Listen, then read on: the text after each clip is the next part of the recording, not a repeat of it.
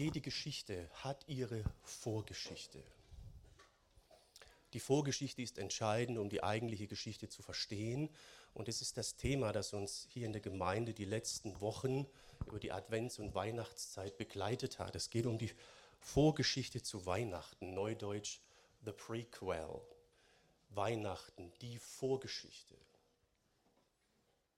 Sie ist oft entscheidend, um den eigentlichen Punkt, die eigentliche Geschichte äh, zu verstehen. Und da gehen wir heute weiter und es geht uns heute um die Vorgeschichte der Geburt Jesu. Da stehen Personen im Fokus. Es geht um zwei Frauen, äh, zwei Babys mit aber ein und derselben Bestimmung. Das ist unser Thema heute. Zwei Frauen, zwei Babys, eine Bestimmung. Weihnachten die Vorgeschichte. Wir steigen auch mit der Vorgeschichte ein. Unser Text ist ja Lukas 1, 34 bis 45. Ich steige mal ein bei Vers 26. Dort heißt es, als Elisabeth im sechsten Monat war, sandte Gott den Engel Gabriel nach Nazareth in Galiläa zu einem jungen Mädchen mit dem Namen Maria. Sie war noch unberührt und war verlobt mit einem Mann namens Josef, einem Nachkommen Davids. Über Elisabeth haben wir jetzt schon viel gehört in der letzten Zeit. Sie ist unmittelbar mit der Vorgeschichte Jesu verbunden. Elisabeth ist die Mutter von Johannes dem Täufer.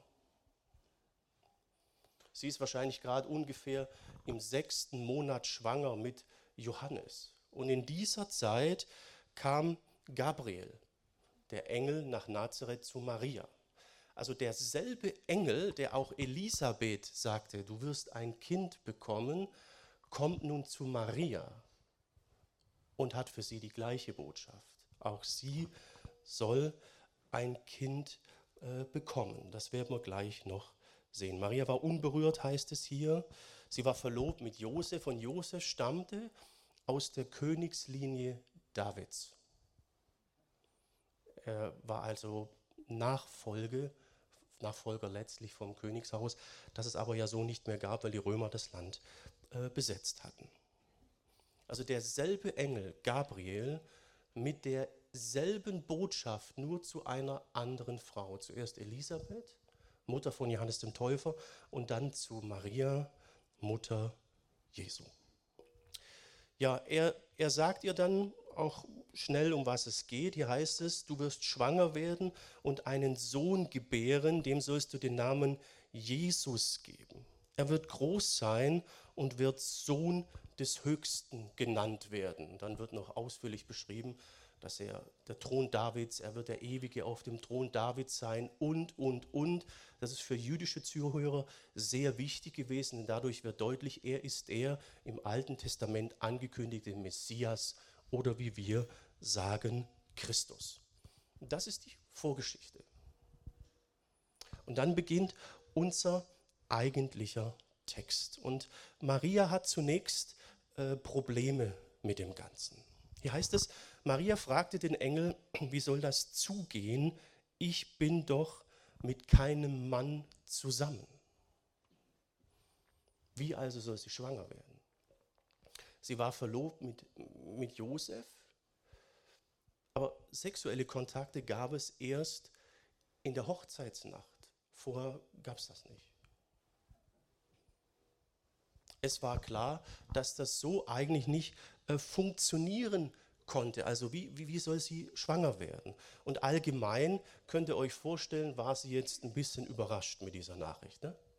Äh, interessante Überraschung man ist überfordert. Was soll das Ganze? Es wird auch gar nicht deutlich, ob sie gleich gecheckt hat, dass es ein Engel ist. Später wird es dann, wird's dann klar. Ähm, aber eine, äh, eine sehr merkwürdige Situation. Sie hatte ja ihr Leben, ihre Lebensplanung. Äh, sie war verlobt. Josef war eine gute Partie, stammte aus dem Königshaus. Und jetzt sollte sie ein Kind bekommen. Ja, wie? Von ihm oder, oder woher. Also es stand eigentlich ihre gesamte Lebensplanung in diesem Moment auf dem Spiel. Ohne Vorwarnung tritt Gott durch Gabriel in ihr Leben. Der Engel gibt dann auch eine, Antwort. Hier heißt es dann, er antwortete, Gottes Geist wird über dich kommen, seine Kraft wird das Wunder vollbringen. Deshalb wird auch das Kind, das du zur Welt bringst, heilig und Sohn Gottes genannt werden. Also der Geist Gottes, der kommt ja in der Bibel immer, immer wieder vor. Und der Geist Gottes kommt schon ganz am Anfang der Bibel vor bei der Schöpfung des Menschen. Er ist der, der bei der Schöpfung des Menschen dabei ist und den Menschen lebendig macht. Der Geist Gottes schenkt Leben. Und der Geist wird über sie kommen und dadurch wird sie einen Nachkommen bekommen, Jesus. Jesus, der ewig ist und, und, und existiert im Himmel, er wird durch menschliche Geburt unsere Welt betreten. Denn der Plan Gottes war, dass er Mensch wird, Sohn Gottes, der Mensch wird. Weltlich gesehen, menschlich oder gesellschaftlich galt er als Nachfahre von Josef und somit Thronerbe auf dem Thron Davids. Aber sein Vater war Gott. Deswegen wird er Sohn Gottes genannt werden. Jetzt war für Maria alles klar, nicht? Wäre für euch alles klar gewesen jetzt an der Stelle? Na, da hätten wir vielleicht doch noch ein paar Fragen gehabt. Wie, was? Also äh, schwierig. Trotzdem ist das entscheidend dann für den weiteren Werdegang von Jesus. Er, er stirbt ja am Kreuz. Da heißt es für uns, als Mensch, für uns Menschen. Er konnte das tun für uns, weil er sündlos war als Sohn Gottes, aber er konnte es auch nur für uns Menschen tun, weil er gleichzeitig Mensch war. Und das beginnt hier. Wir wissen das alles. Maria wusste das nicht. Ähm, der Engel hält auch keine Riesenvorträge, sondern verweist wieder auf ihre Verwandte Elisabeth. Es könnte sein, dass sie die Cousine von Maria war. Wie genau dieses Verwandtschaftsverhältnis war, ist immer nicht so leicht äh, rauszubekommen. Er sagt dann auch Elisabeth, deine Verwandte bekommt einen Sohn trotz ihres Alters. Sie ist bereits im sechsten Monat und es hieß doch von ihr, dass sie keine Kinder bekommen können. Das ist die Vorgeschichte, die wir in den letzten Wochen gehört haben. Die zwei waren biologisch gesehen viel, viel zu alt. Die biologische Uhr war abgelaufen für Nachwuchs. Und dann kommt Gabriel und sagt Zacharias, ihr bekommt einen Sohn. Und seine Frau Elisabeth wurde schwanger. Sie ist jetzt im sechsten Monat mit Johannes dem Täufer. Jetzt wird im Text nicht erwähnt, ob Maria das von ihrer Verwandten wusste. Aber wir sehen noch am zweiten Textteil, dass Maria sehr schnell sich auf den Weg macht und Elisabeth besucht. An Elisabeth soll Maria, Maria also sehen und feststellen, dass das, was der Engel ihr sagt, zutreffen wird. Denn vorher ist Ähnliches mit ihrer Verwandten geschehen. Das ist die Vorgeschichte. Die Vorgeschichte zur Geburt Jesu zwei Frauen, zwei Babys, aber dieselbe Bestimmung, Gottes Bestimmung. Johannes der Täufer wird der Vorbote Jesu und Maria wird die Mutter Jesu. Zwei Frauen, zwei Babys, dieselbe Bestimmung.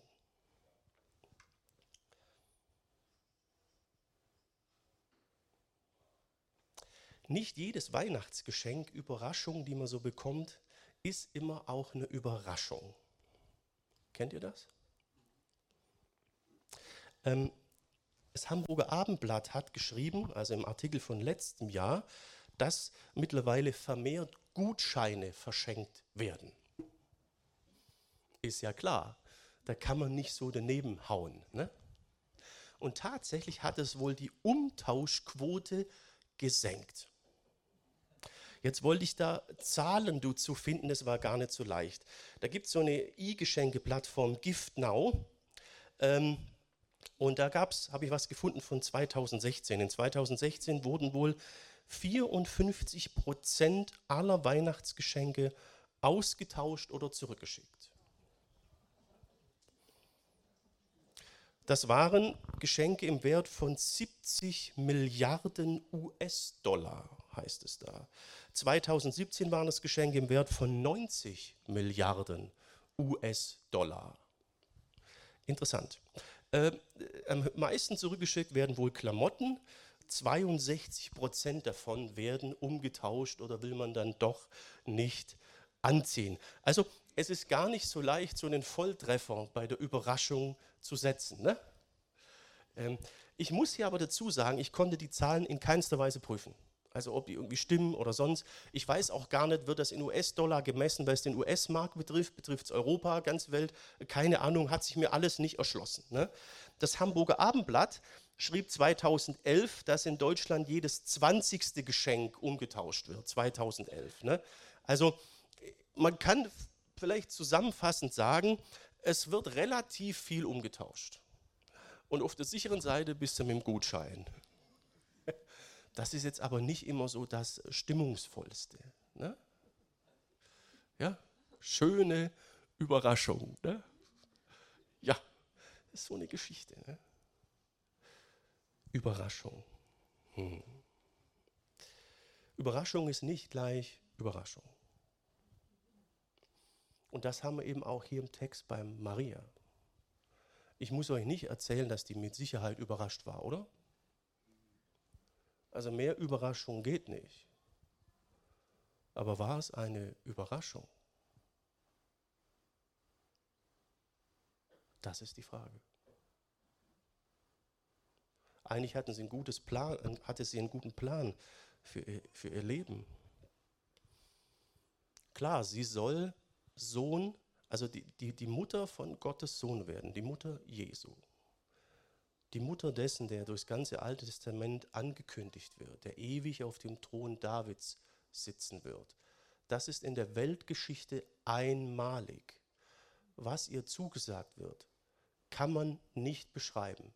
Das ist absolut krass. Aber es entspricht nicht ihrem Lebensplan.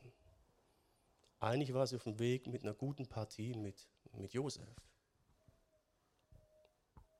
Das kann sie jetzt wohl äh, erstmal vergessen, so sieht es ja aus. Und interessant ist ähm, ihre Reaktion. Ne? Sie sagt dann, ich bin Dienerin des Herrn, was du gesagt hast, soll mit mir geschehen. Hierauf verließ sie der Engel. Jetzt ist die Frage, welche Stimmungslage, welcher Tonfall ist bei der Äußerung dabei, steht leider nicht dabei. Sie unterstellt sich dem Plan Gottes. Jubeln und Hurra schreien tut sie nicht. Das tut sie später. Dann ab Vers 46 mal, aber jetzt gerade noch nicht. Jetzt ist sie einfach nur äh, überrascht. Und wie man das stimmungsmäßig fangen soll, ist gar nicht so leicht. Aber bei mancher Überraschung, die man bekommt, ist das ja so. Ne? Wie soll man das jetzt auffassen? Wenn sie nicht so ganz hundertprozentig. Hm. Das ist die erste Botschaft für uns heute. Die Überraschung. Bei wem ist noch nicht klar, überhaupt noch nicht klar, wie der heutige Abend ablaufen wird? Ja, super. Ja, komm, gib mal einen Applaus. Also das ist ja mal eine Person, die das ja, ja, ne? Genau. Ansonsten haben wir doch echt eine Planung, wie es abläuft, Heiligabend, ne? Eins, zwei, drei, so und so. Okay. Ähm, bei wem ist schon klar, wo und wie der Jahreswechsel sein soll, sein wird? Wo man den verbringt. Okay, gut. Wer hat schon eine gewisse Planung und Termine fürs kommende Jahr? Okay, wer hat schon Termine fürs kommende Jahr bis Sommer? Wer hat schon bis Jahresende? Okay, seht ihr? Also wir sind Leute, die schon einen gewissen Plan haben. Wir haben einen Plan, wie unser Leben verlaufen soll, wie das so sein soll. Ne? Und jetzt stell dir vor, Gott hätte für dich einen ganz anderen Plan. Was wäre deine Antwort?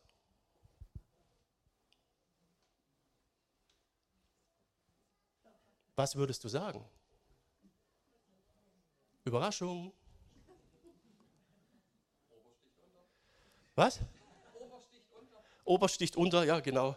Ja, gut, dass Maria anders reagiert hat. Ja, genau. Aber das ist die Realität. Das ist keine, keine Frage, die ich nur rhetorisch stellen will. Die Bibel macht deutlich, Gott hat für dich einen Plan. Jesus hat für dich einen Plan. Darum wurde er Mensch. Das wird hier kurz genannt, was das bedeutet. Jesus sagte mal, wer mir folgen will, muss sich und seine Wünsche aufgeben, muss Tag für Tag sein Kreuz auf sich nehmen und auf meinem Weg hinter mir hergehen. Denn wer sein Leben retten will, wird es verlieren.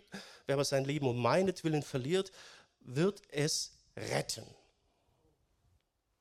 Was das bedeutet, sehen wir jetzt bei Maria. Oh, sie hat einen Plan, gute Partie, Josef und er gehört zum Königshaus. Äh, toller Mann, jetzt kommt Gabriel und sagt, das ist nicht Gottes Plan. Wir wissen, hinterher klappt das mit Josef. Gerade weiß sie es aber noch nicht. Sie steht vor der Entscheidung, ihre bisherige Planung aufzugeben, Gottes Plan zu folgen. Und hier wird auch deutlich, was das heißt, täglich sein Kreuz auf sich zu nehmen. Für uns heißt das so, klingt das irgendwie so wie so eine tägliche Qual, ist hier gar nicht gemeint, sondern das bedeutet, dass von nun ab jeder Tag von Gott und Jesus bestimmt ist. So wird das bei Maria sein.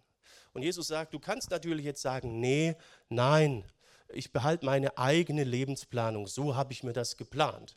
Kannst du machen. Aber du wirst dein Leben verlieren. Wir sind endlich. Verlierst du aber dein Leben, deine Planung jetzt an mich, dann hast du das ewige Leben. Und das ist der Plan, warum Jesus in die Welt kam. Er möchte uns die Ewigkeit anbieten, das ewige Leben. Maria ist ein gutes Beispiel dafür, was es bedeuten kann, Gottes Plan zu akzeptieren. Die Frage ist, ob wir überhaupt danach fragen. Ne? Manchmal fragt man gar nicht, weil wir es ja nicht hören äh, wollen.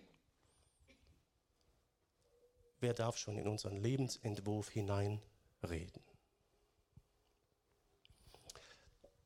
In 1 Timotheus 6, Vers 7 stellt Paulus zwei Fragen, ähm, die manchmal ein bisschen unangenehm sind. Manche meinen auch, sie sind ein bisschen pessimistisch, aber eigentlich spiegeln sie die Realität wider. Er fragt, was haben wir in die Welt mitgebracht, als wir geboren wurden? Was? Nichts. Schreibt er auch. Nichts. Was werden wir aus der Welt mit hinausnehmen, wenn wir sie verlassen? Genau, schreibt er auch. Nichts. Jesus sagt hier, wenn du dein Leben jetzt an mich verlierst, hast du das eigentliche, das ewige Leben gewonnen.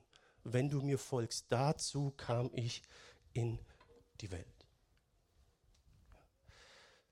Er fragt dann weiter noch, was nützt es einem Menschen, die ganze Welt zu gewinnen, wenn er dabei sich selber ins Verderben stürzt oder unheilbar Schaden nimmt. Ganz kurz wörtlich, wenn er seine Seele dabei verliert. Vor dieser Entscheidung stand Maria jetzt. Und vor dieser Entscheidung stehen wir letztlich alle. Er hat den Menschen nicht so viel geredet, wie erzählt, wie Pastoren, laber, laber. Er sagte nur zwei Worte: Folge mir nach. Ich habe eine Bestimmung für dich. Ich möchte, dass du ewiges Leben bekommst, in Fülle. Dass du einen Sinn darüber hinaus hast, wenn du alles, was du hier hattest, loslassen musst. Was ist deine Antwort?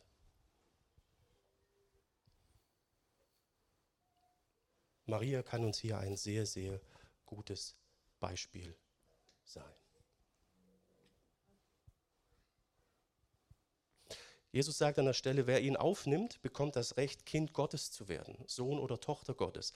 Also er wurde vom Sohn Gottes zum menschlichen Baby, damit wir umgekehrt als Menschen Söhne und Töchter Gottes werden können. Das ist sein Ziel. Darum kam er in unsere Welt. Es ist ein Tausch, den er uns anbietet. Heute ist Weihnachten. Heute ist es möglich, unsere Bestimmung zu finden. Deine Bestimmung, eine ewige Bestimmung. Aber sie beginnt mit der kitzligen Entscheidung, Jesus zu sagen, hier bin ich, ich habe eine gewisse Planung und so weiter, hier hast es, mach du, was du denkst. Und wie dann was geschieht, ist sehr, sehr individuell. Da kann ich jetzt leider nicht viel zu sagen. Aber am Ende steht das ewige Leben. Überraschung. Ja, es geht dann äh, weiter.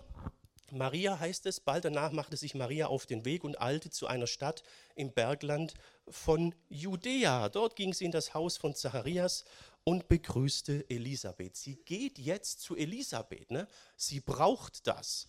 Sie will gucken, ist die tatsächlich Mutter geworden oder ist die schwanger? Die ist eigentlich viel zu alt, denn dann weiß sie mit Gewissheit, ihr wird es auch so gehen. Das Wort des Engels wird in Erfüllung gehen. Ja, und dort begrüßte dann Elisabeth und äh, Zacharias ihren Mann. Und da geht es dann interessant weiter. Als Elisabeth ihren Gruß hörte, hüpfte das Kind in ihrem Leib. Also Elisabeth war schwanger, sechsten Monat schwanger mit Johannes dem Täufer. Und Maria grüßt jetzt, als sie ins Haus kommt. Man hat damals solche Grüße gehabt. Ne? Haben wir heute auch, je nachdem, was man sagt. Damals war das ein bisschen formeller. Ne? Friede mit ihr oder Friede mit euch. Und als Elisabeth es hört, hüpft der ungeborene Johannes der Täufer in ihrem Bauch. Weil ihnen wurde ja gesagt, Johannes der Täufer wird schon im Mutterleib mit dem Geist erfüllt werden. Er, seine Rolle ist, auf Jesus hinzuweisen. Jetzt ist die Mutter Jesu da und das Kind hüpft. Ne? Und da heißt es, sie wurde vom Geist erfüllt und rief laut, gesegnet bist du von Gott, Auserwählte unter allen Frauen und gesegnet ist die Frucht äh, deines Leibes. Damit hat Maria nicht gerechnet. Aber merkt ihr, sie bekommt jetzt die Bestätigung. Sie liegt nicht falsch. Der Engel hatte recht. Dann sagt äh, Elisabeth weiter, wie komme ich zur Ehre, dass die Mutter meines Herrn mich besucht? Ja? Also Elisabeth sagt zu Maria, du bist die Mutter meines Herrn. Ja, wieso das denn? Ja, weil sie Jesus zur Welt bringen wird. Ja. Ja, das bist du, denn im Augenblick, als dein Gruß an mein Ohr drang, machte das Kind einen Freudensprung in meinem Leib. Und da geht es noch weiter. Du darfst dich freuen, denn du hast geglaubt, dass sich erfüllen wird, was der Herr dir ankündigen ließ. Und nun war die Sache ja relativ klar für Maria. Wer, wer unter euch hatte schon mal den Eindruck, er wird einfach nicht verstanden, permanent missverstanden, man redet ständig im, im Kreis. Genau, ja. Ich hoffe, mir geht es heute Abend nicht so.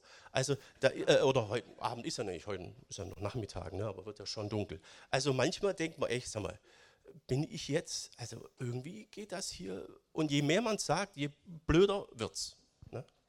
Ähm, und das sind ja oft so Situationen, die man nicht so beschreiben kann. Es gibt ja manchmal Dinge, die kann man nur verstehen, wenn man sie selber erlebt oder durchlebt hat. Ne?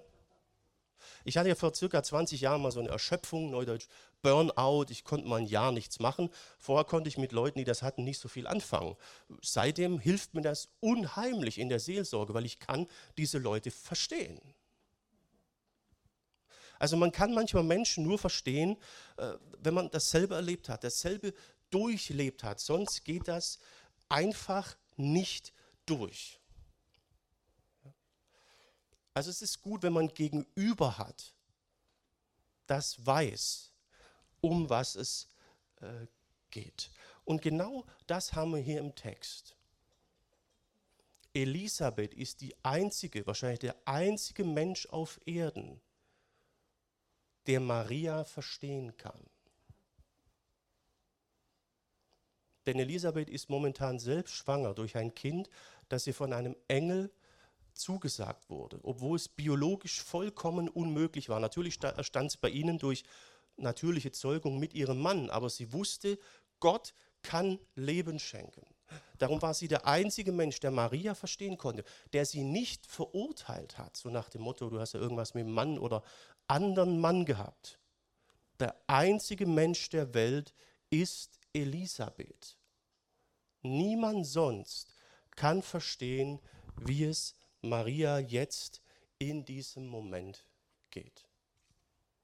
Darum ist es enorm wichtig, sehr, sehr wichtig, dass sie Elisabeth besucht, dass sie den Zuspruch bekommt.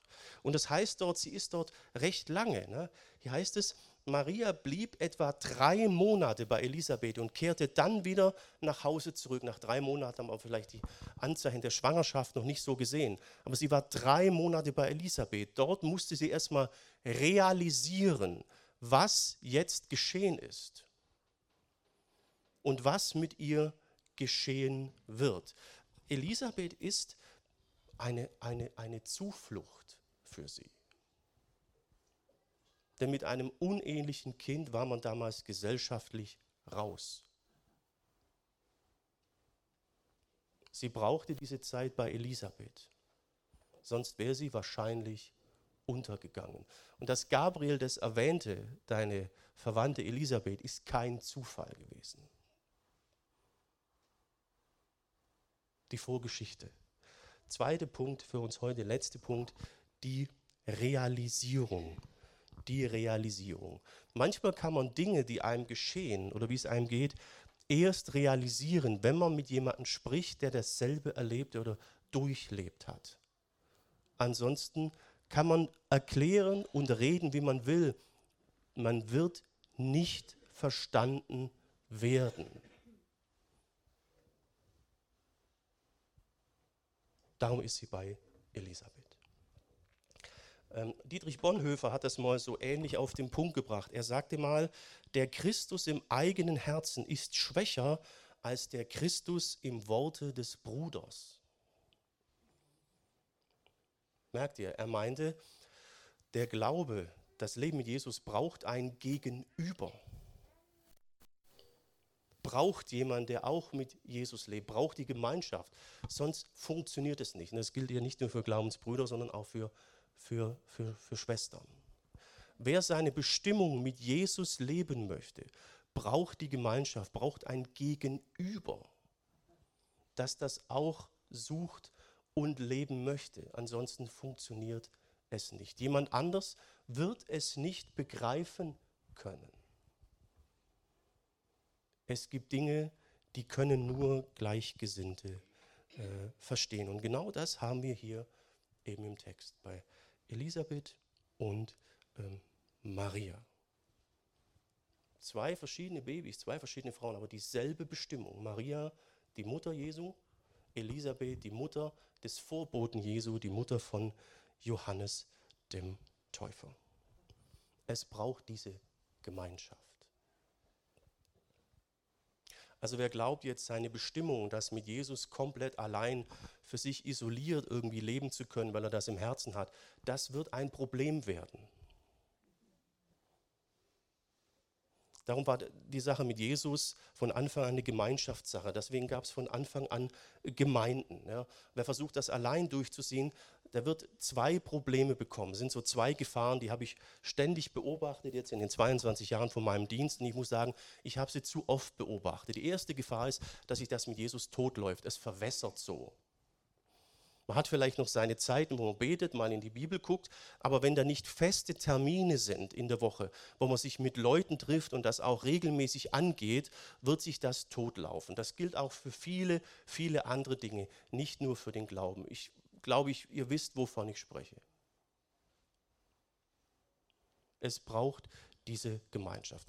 Paulus, der Apostel Paulus beschreibt die Gemeinde deswegen als Körper mit vielen Gliedern, verschiedenen Gliedern. Der Körper braucht die Glieder, die Glieder brauchen den, den Körper.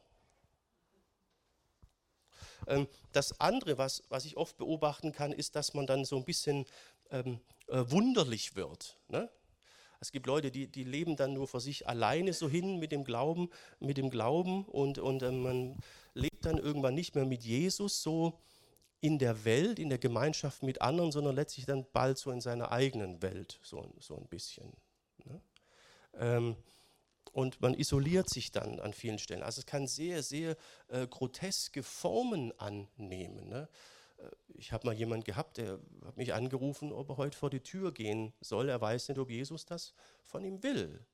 Und da dachte ich, ja, wie, wie ist denn das? Ja? Und da war eine Isolation drumherum und keine Verwandten mehr und dann das Ganze. Und dann, dann war das sehr, sehr merkwürdig. Es war unheimlich heilsam für diese Person, in der Gemeinschaft äh, zu sein. Also es gibt so Extreme, ja? es verwässert oder man wird wirklich so ein bisschen ähm, äh, schwierig oder, oder merkwürdig. Ne? Und hier ist sehr interessant, was Jesus sagt in Matthäus 6, Vers 33. Er sagte, sorgt euch zuerst darum, dass ihr euch seiner Herrschaft unterstellt, tut, was er verlangt, dann wird er euch schon mit all dem anderen versorgen.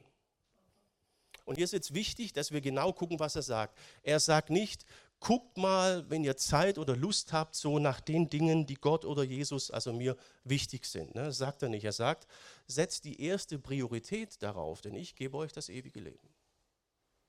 Er sagt aber auch nicht, kümmert euch permanent ausschließlich nur darum, weil sonst seid ihr irgendwann nicht mehr ganz ähm, im normalen Leben. Ja? Es geht um die Priorisierung und das haben wir bei Maria und bei Elisabeth. Die haben ja normal gelebt in dieser Welt als Mensch. Ja? Ähm, sie haben gegessen, geschlafen ne? und, und, und. Normal, Lebenswandel. Aber ihr Fokus, was sie bestimmt hat, war Gott, war Jesus. Das beschreibt Jesus als, als Nachfolge. Folge mir mir nach.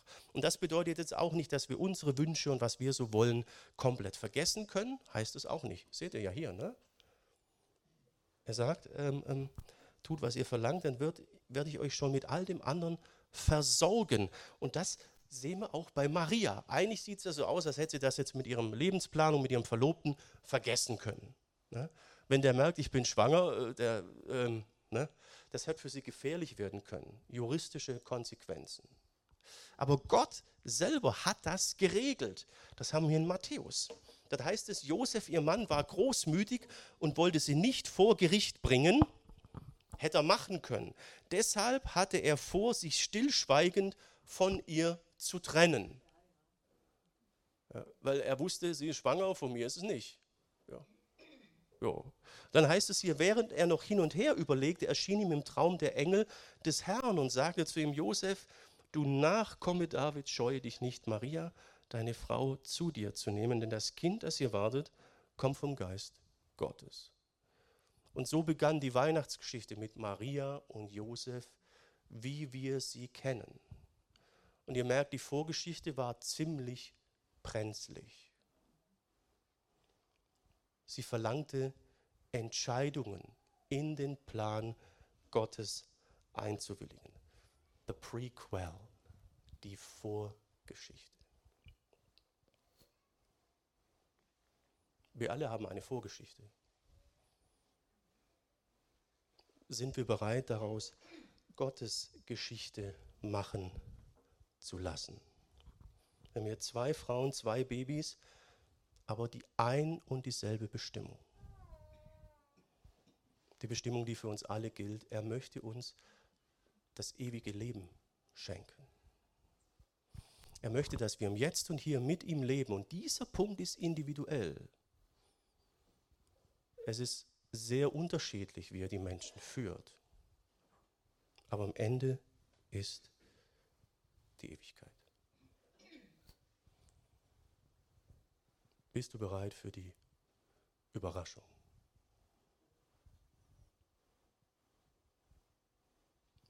Es ist Weihnachten. Jesus sagt, folge mir nach. Bist du bereit, ihm zu sagen, bestimme du meine Planung? Du wirst erstaunt sein. Du wirst überrascht sein. Und am Ende wirst du ewig.